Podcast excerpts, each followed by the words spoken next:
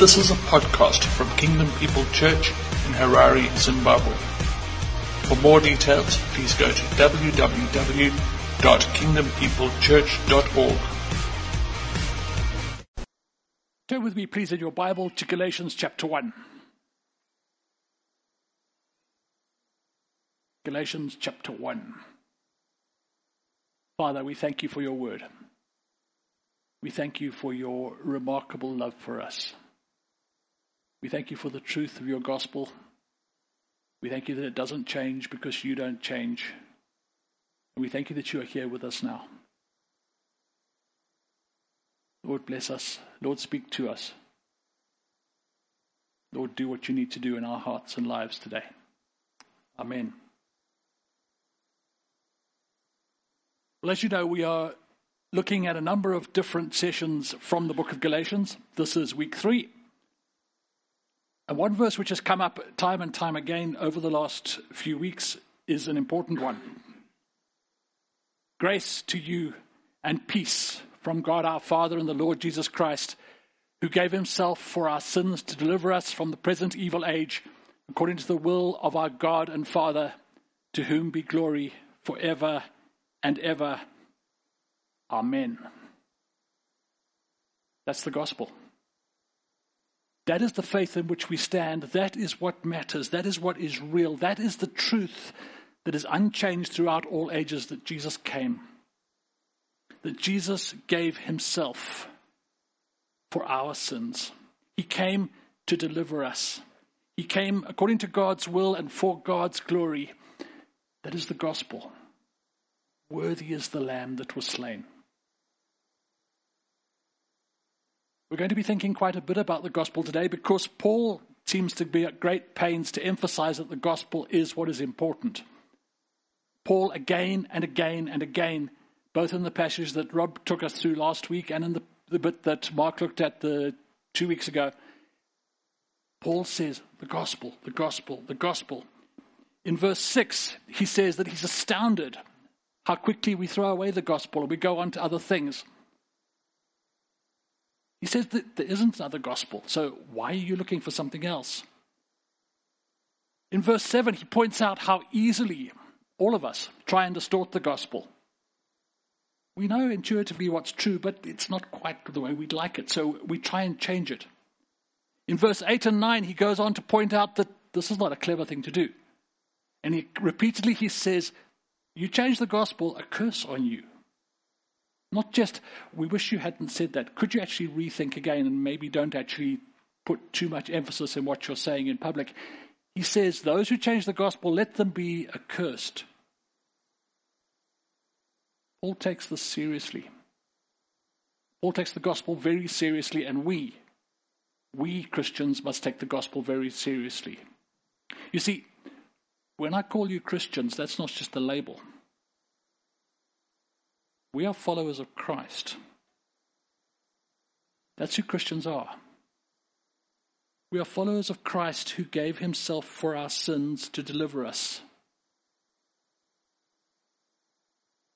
We're not just friends who meet on a Sunday morning. This is serious because what he did for us is serious. The gospel is serious. We need to take it seriously. We need to be sure of what we stand. We need to be what we are. We need to be what we stand for. The gospel is not just a matter of performance and not just a matter of preference. If anybody wants to go a different gospel, that's their preference. But let them be accursed. The gospel is serious. Paul takes the gospel seriously, and we need to take the gospel seriously. But before we can do that, we need to ask some fairly simple questions.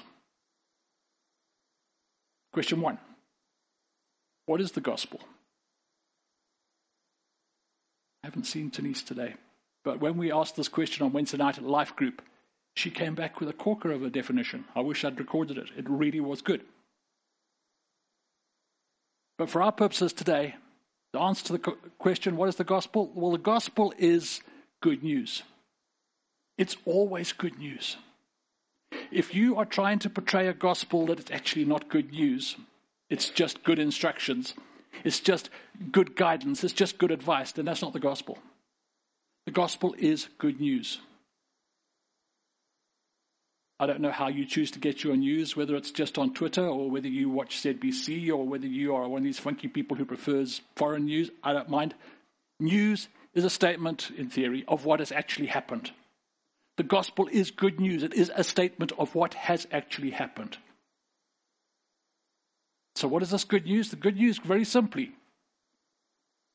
is that God loves sinners. And God demonstrates his love to them through the birth, death, resurrection, and glorification of his Son, Jesus Christ. That is the gospel. That God loves sinners. First of all, the first thing is the good news is that God. The good news is that there is a God. We are not in this place just doing stuff. We're not just here on our own. There is a God. There is a God who loves us. There is a God who is bigger than everything we face. There is a God who is not fazed at all by what we think is humongously huge because he is God. He is ultimate. Anything less than infinite is not God. Anything less than infinite, beyond your comprehension, beyond your ability to even think about comprehending, is not worth your worship. But we serve an infinite, almighty, huge, humongous, mind blowing, all loving God who loves us.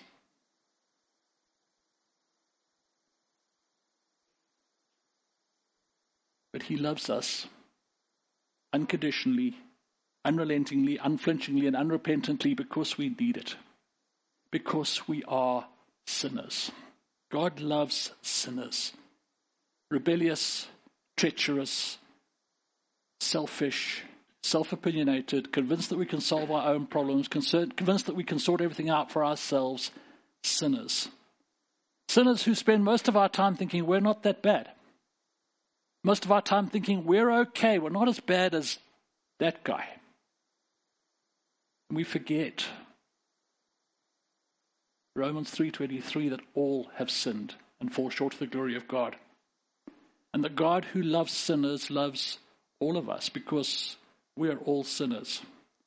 1 John 1, verse 8 if we say that we have no sin, we deceive ourselves. We're not deceiving anybody else.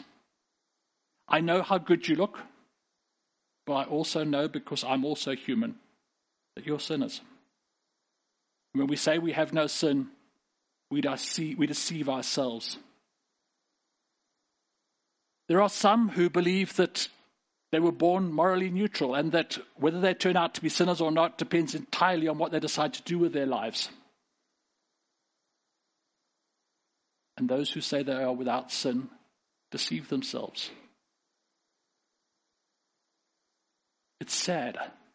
Whether they are Islamic or whether they are modern 21st century liberal thinkers, it is sad because they are self deceived. Look at your own life. How good are you at living perfectly? We can't. If we say we can, we deceive ourselves. And to say that we are in that wonderful position of being able to look after ourselves is deception. But the gospel is good news. Because all have sinned, it is good news. If sin was something that just happened to that guy, it would be good news for him, but it wouldn't be good news for us. But the gospel is good news for all of us because all have sinned and therefore all receive this good news. The good news that God loves us whatever we have done. Whenever we did it, how often we did it, how habitually we did it, how much we enjoyed it gospel is good news that he loves us and demonstrates his love to us. Jesus, the only Son of the Father, was born. This is the gospel. This is good news. He was born of a virgin. All those years ago back in Bethlehem. It's not a story, it's not a fable, it's the truth. Jesus was not just a good man who managed to crack this life thing and lived so well that God said, Well done, good and faithful. He was and is the only Son of the living God. He was and is God Himself. I do not understand how He was wholly and properly man and wholly and properly God, but that's the gospel. That is the truth that He was and is God. Not just a man. Holy man, but not just a man. He came, he was born because of God's love for us. And he was crucified to pay the price of our sin because of God's love for us. And he rose again on the third day, breaking the power of death and hell because God loves us and he ascended into heaven, where he is seated at the right hand of the Father, where he's glorified, and he's giving his Father glory because God loves us and he wants us to be in a position where we too can give glory to him. The good news is that God loves sinners and demonstrates his love for them through the birth, death, resurrection, and glorification of his only Son, Jesus Christ. And he wants you to be in a place where you can accept that love and where you can glorify Him too. This is the good news. This is the gospel. Hallelujah. That the Lord Jesus Christ gave Himself for our sins to deliver us from this present evil age according to the will of our God and Father, to whom be glory forever and ever and ever and ever because He deserves it.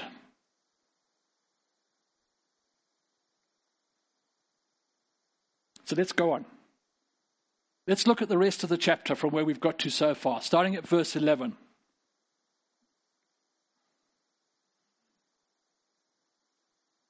For I would have you know, brothers, that the gospel that was preached by me is not man's gospel.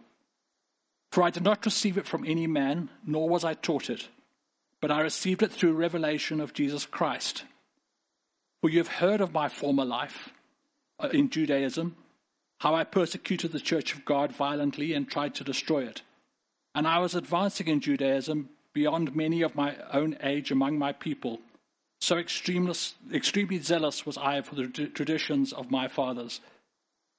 But when he who had set me apart before I was born, and who called me by his grace, was pleased to reveal his Son to me in order that I might preach him to the Gentiles, I did not immediately consult with any consult with anyone nor did I go up to Jerusalem to those who were apostles before me. But I went away to Arabia and returned again to Damascus. Then, after three years, I went up to Jerusalem to visit Cephas and remained with him for fifteen days. But I saw none of the other apostles apart from James, the Lord's brother. In what I am writing, before God I do not lie. Then I went to the region of Syria and Cilicia. And I was still unknown to the in person to the churches of Judea that are in Christ. They were only hearing it said that he who used to persecute us is now preaching the faith he once tried to destroy, and they glorified God because of me. The gospel is good news. Good news that he loves sinners and demonstrates his love for them through the birth, death, resurrection, and glorification of his Son, Jesus Christ. But the gospel is not man's gospel. The gospel is given by God. It's not something which some clever person thought up.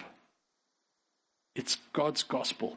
And Paul is very clear to point out that he didn't just think one morning while he was sitting in, in his blind little room in Damascus that this would be a good idea. This was given by God. This is God's gospel. Church, I would encourage you to follow Paul here. The gospel you believe must be the gospel that you believe. It must be the gospel that you have got from God. As elders, we are warned that we are responsible for those that we are called to look after. That is scary. I'll be honest, as much as I love you guys, it scares me that I'm responsible for you. But I also know that you will stand before God based on what you believe. You will not be judged by God for what Rob, Tap, Simba, and myself believe. You will be judged for your own faith. Make sure that the gospel you believe is not man's gospel, but that you received it not from any man, nor were you taught it, but you received it through revelation from Jesus Christ. Make sure that it is yours. Thank you for being here. Thank you for trusting me to speak to you. Thank you for actually believing some of the stuff I say, but make sure it becomes yours. Make sure it becomes your gospel. Make sure that you totally embody it because it matters. It's good news to you. It's not good news just to me, which you can tag along with, but it must be yours. You must make that time significant time to spend with Jesus so that he can reveal the gospel to you. You can get it beyond your ears, beyond your head, into your heart, that it can be really a part of you. Paul, in his story, as he's recounting it here, and as we see it earlier as well in the Bible in uh, Acts 9, once he encounters Jesus, okay, there's a bit of time where he can't go no place because he's blind, but then he spends quite a bit of time praying. Then, as we cover a bit in this passage, he wanders off into the desert for three years to do what? To spend time. To spend time thinking. Time alone with God is important. If we don't spend that time with God, how are we going to hear what He is teaching to us? We don't spend time with God, then we are bound to understand Him and understand His gospel, or what we think is His gospel, through what we hear from other people. Make the time. Seek Him daily. Make sure the gospel is not a gospel from man, but a gospel from Him because you recognize His voice. Margie's already mentioned Bible in one year. Sean's reading Genesis, so I know he's not doing Bible in one year. He's in another part of the Bible. That's okay, but they're making time. I didn't really want to mention this, but are there any Manchester United supporters here today? Lord, we pray for the salvation of the human. Quick question Did you spend more time watching soccer or praying yesterday? You don't have to answer that. Uh, for those of you who disagree with people dressing up in, in, in silly shirts just to watch other people the far side of the world, how many of you dressed up smart to watch a silly wedding? Did you spend more time with your television or with your Bible yesterday? Personally, it's about half half because I had to prepare, so I had to put quite a bit of Bible time in. Set time apart. Take time. Yeah, real world. Spending three years in the desert is not something we often get a chance to do. But when you look at Paul and what Paul did, he did it because he knew Jesus, because he had spent time with Jesus, because he had set time apart. Recognize that you, like Paul, have a reason for being here. Look at this passage here. Paul recognized that he had been set apart for his ministry before he was born.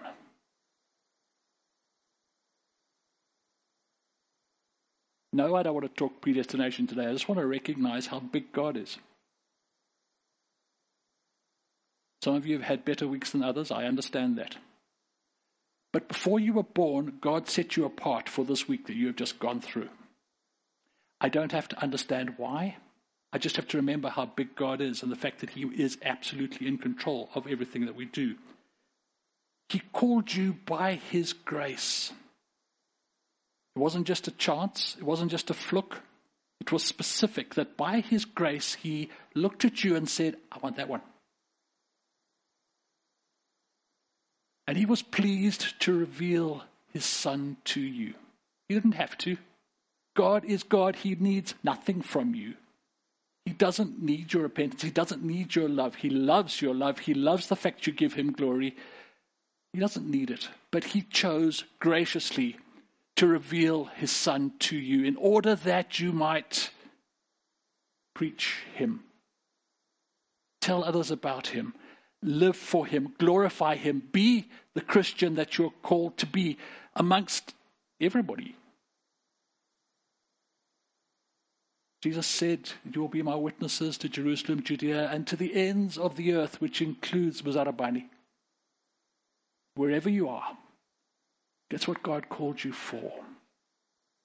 And taking time with Jesus actually reminds us of this immensity, of the fact that you have been set apart, you have been called, you have had that revelation on your life, and you do have a purpose.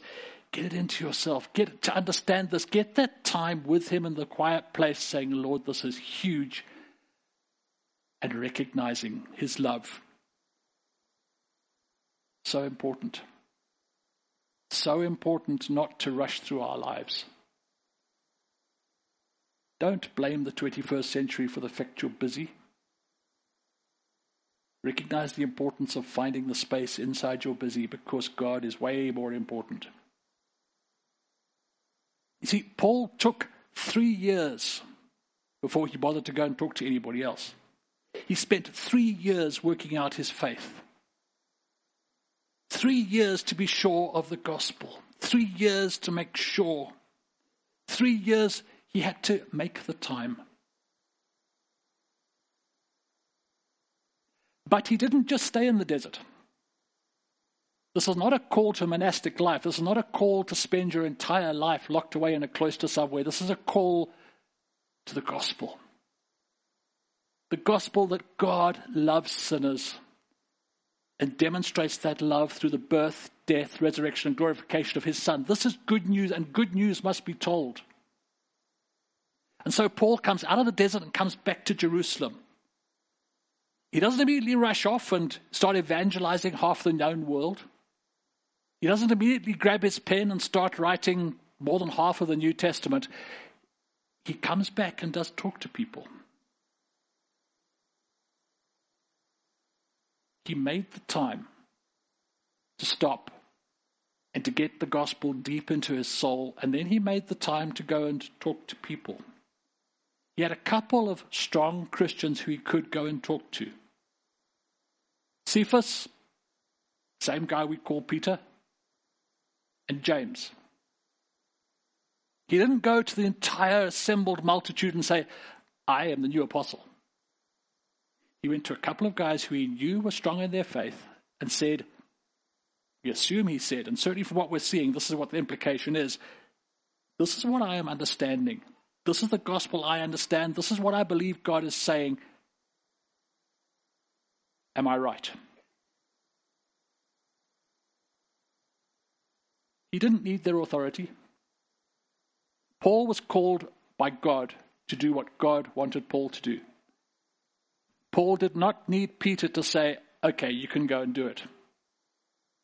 Paul needed God's authority, but he knew the wisdom of talking to Christian friends who could speak into his life. Now, when we get on next week into Galatians 2, you'll see that Paul and Peter don't actually get on well. Lovely verse. For those who are a little bit bolshy like me, they love this concept of Paul rebuked Peter to his face. Mr. Peter, you're the man, but you're wrong. Love it, love it. And as Christians, with nervousness, I must say that go for it. Thank you for respecting the eldership. Thank you for trusting us. Do not dare let us get anything wrong. If we get something wrong, best you tell us. Rebuke us. But as you go through your life, make sure you've got a few Christian friends with you. Your Paul's, your Paul for Paul, Peter and James, for you, whoever. Could be your purple book group. People who are with you. People who understand what you're talking about. People who are also Christians, also imperfect, but who are ready to rebuke you when you're wrong. You don't need their authority. You are a child of the living God. But you need to hear his voice through them to correct you. It's important to have that small little group around you. We need to know each other. We need to know God's people and we need to know by, be known by them. In Hebrews 10 24 and 25, we're reminded to stir one another up to love and good works. And how do I stir you up if I never talk to you? We're told not to neglect to meet together, but to encourage one another.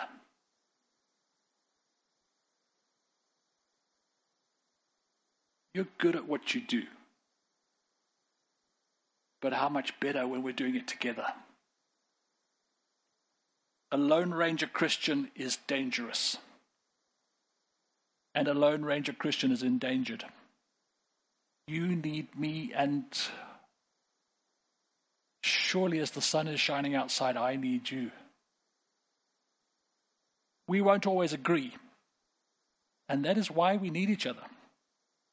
We need to spend time confirming our individual faith, but we also need to think and realize that we are better together. We can do so much more together than we can apart. Just as Paul needed Peter and James, so do we. You might think that you're better off on your own. I would suspect that you deceive yourself. I reckon Paul was a fairly switched on Christian, and he needed Peter and James. I need you guys. You need each other. You don't need a vast crowd. You don't need the whole assembled church. You need a small group you can talk to. 15 days. It wasn't just a, hi, you well? Good. Alan and Marudo aren't here today, so I can pick on them a little bit, or at least use them as an example. But I see Alan in the car park at work. Hi, Alan, how's it going? Marudo, doing good? Good. Love to food. 15 days. He spent time. Again, Tap started the Purple Book run this morning. Let, let me just carry on with it. An hour a week for 53 weeks. You begin to know each other. Begin. You don't really fully know each other. But you get to the point where you're beginning to be honest with each other and you're able to sharpen each other up and get going forwards. You need that I'm not saying Purple Book, by the way, is law. I'm not saying it's the only way, but you do need to have good Christian friends, not who are just going to be a, yeah, rah, rah, you're doing well, it's nice, but people who can challenge you, people who can get in your face and say, What's that? What are you doing?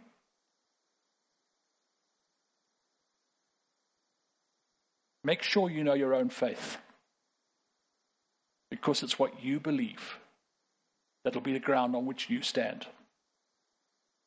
But make sure you have a few seasoned Christians with you who will listen to you and will challenge you. Sundays, life groups, Purple Book, just mates over coffee. We need each other. The gospel is good news. It's good news that changes our lives. It's good news that makes a complete difference to who we are. For Paul, he had been in a very different place before Jesus encountered him. Paul was a really strong Jewish believer. Sharp as they come, he knew his Old Testament scriptures really well. And as a result, he was convinced that Christianity was wrong. And he set out zealously to destroy the early church. As he says in verse 13, he persecuted the church of God violently and tried to destroy it. Wasn't a subtle undermining, he was in for the big time. He was the one who was supervising and making sure everything went according to plan when they were stoning Stephen. I don't know how many of you have attended a public stoning. It's not something we do every day. But stop and think about it. This is Saul, before he becomes Paul, before he becomes a Christian. He is there saying, Make sure you stone this guy. Make sure that he dies. Not a nice guy. This is the man before he discovers the gospel. He was violent. He was zealous for his violent suppression of the church. And then in Acts 9, we read how God met him.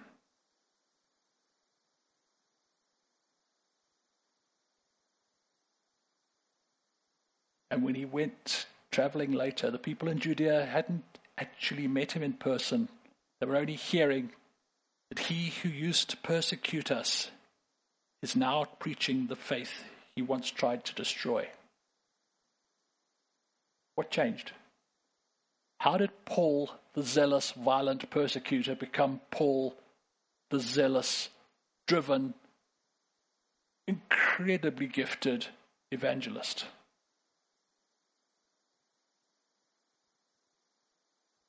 The gospel. There is power in the gospel. There is power to change. There is power to make the old new. There is power to turn us around from who we think is the best we can be to who God wants us to be. The gospel is good news because he loves us and demonstrated his love in such a wonderful way. And because of that love in our lives, we are changed. We are made new. We are brought into a new place. Gospel is so important because God's love is so huge and because we need it so much. Again, for those of you who watched television yesterday, you would have come across a quote that I hadn't heard before. Martin Luther King said that we must discover the power of love, the power the redemptive power of love. And when we discover that, we will be able to make of this old world a new world. We will be able to make men better. Love is the only way. The gospel is that God loves sinners. And that is the love that makes the difference. For MLK, going through all that he went through, he was seeing a lot more of the importance of reconciliation and the love of man to man and the ability for a nation loving itself to go forward. How much more the love of God to make the difference. For the gospel is the good news that God loves sinners and demonstrates that love to us. In that while we were still sinners, Christ died for us.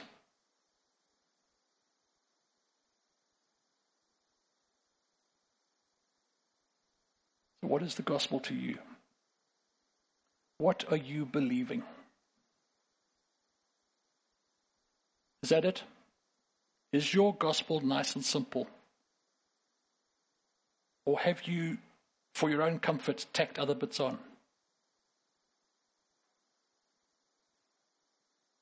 There is nothing in that gospel statement that says it is good news that you will have the power to live appropriately so that you could be a nice person. There's nothing even in that gospel statement that says God gives you the ability to be his servants. These are byproducts. The gospel is very simple, and so should our faith be. We get to deceiving ourselves about the gospel when we try to embellish and build on that gospel to get something which we understand. That simplicity is so big we're not going to understand it completely. Part of me wants to say we won't understand this side of heaven, but honestly, I don't expect to understand it when I get to heaven. When, as believers, we are brought into His presence in heaven, we have eternity to praise Him. And if we already immediately knew everything, then what would we praise Him for on day two? But as we begin to spend the whole of eternity discovering more and more and more of this incredible love. We will want to praise Him more and more. And we will glorify Him and we will just see more and more. The gospel is unchanging. He is still the God who loves us. He is still the God who sent His Son. He is still the one who makes all the difference, and He always will be. Always, forever, and ever, and ever. Our choice say, That's nice, or say, Thank you, Father. Thank you for your love. Thank you for the Lord Jesus Christ, who gave himself for our sins to deliver us from this present evil age. To you be glory forever and ever. Amen. You have been listening to a podcast from Kingdom People Church in Harare. For more details, please go to www.kingdompeoplechurch.org.